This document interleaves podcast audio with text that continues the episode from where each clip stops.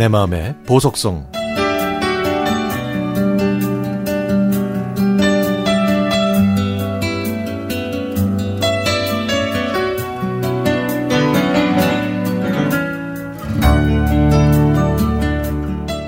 영화 007을 생각하면 떠오르는 추억이 있습니다. 30년 전 제가 초등학교 5학년 때 마당 하나를 두고 기석이네 집과 저희 집이 마주보고 있었는데요. 어느 늦여름부터 까까머리 남학생이 기석이네 집에서 하숙을 했습니다. 제가 기석이네 집에 심부름을 갈 때마다 그 까까머리 학생은 늘 공부를 하고 있었죠. 어느 날 제가 마당에 세워진 자전거를 만지작거리면서 혼자 놀고 있었는데 뒤에서 갑자기 타고 싶어? 태워줄까? 하는 목소리가 들리는 거예요. 그때부터 저는 까까머리 남학생을 오빠라고 부르면서 오빠의 껌딱지가 됐죠. 오빠는 학교에 갔다 올 때는 늘 무언가를 사가지고 왔습니다.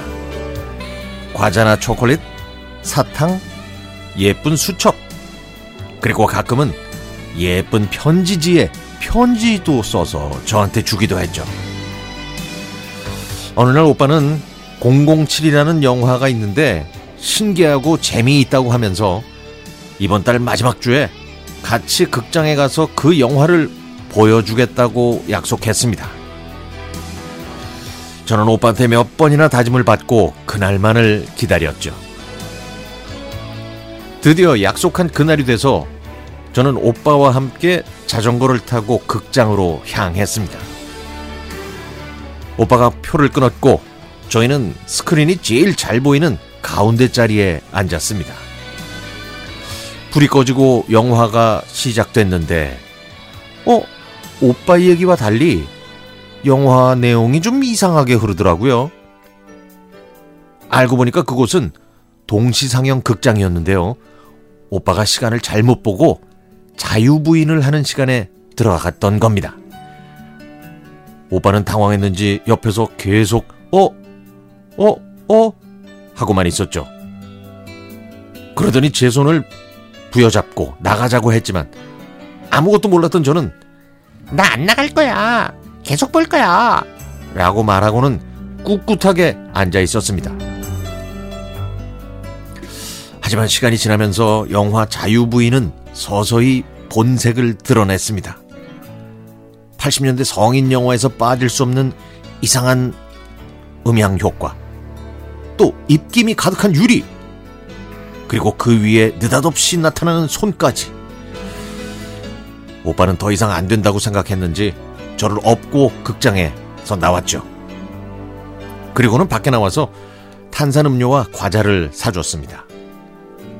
그 사이 자유로운 부인은 끝이 났고 저희는 다시 들어가서 영화 007을 봤죠.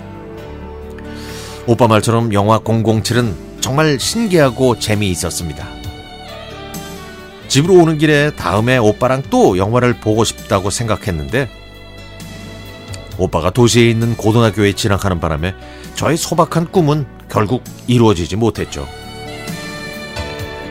시간이 흐른 어느 날 학교가 끝나고 동네 친구들과 신나게 놀고 있는데 저 멀리서 그 오빠가 저를 향해 손을 흔들고 있었습니다. 저는 친구들과 재미있게 노는데 정신이 팔려서 대충 손만 흔들고 친구들한테 달려갔죠. 다 놀고 집에 갔더니 과자와 사탕 그리고 예쁜 수첩이 있었습니다. 그리고는 그 오빠를 다시는 만나지 못했습니다. 제 나이가 쉰이 넘었으니 그 오빠는 중년 신사가 됐겠네요. 그렇게 신기하고 예쁜 걸 많이 줬는데 저는 인사 한번 제대로 한 적이 없었습니다.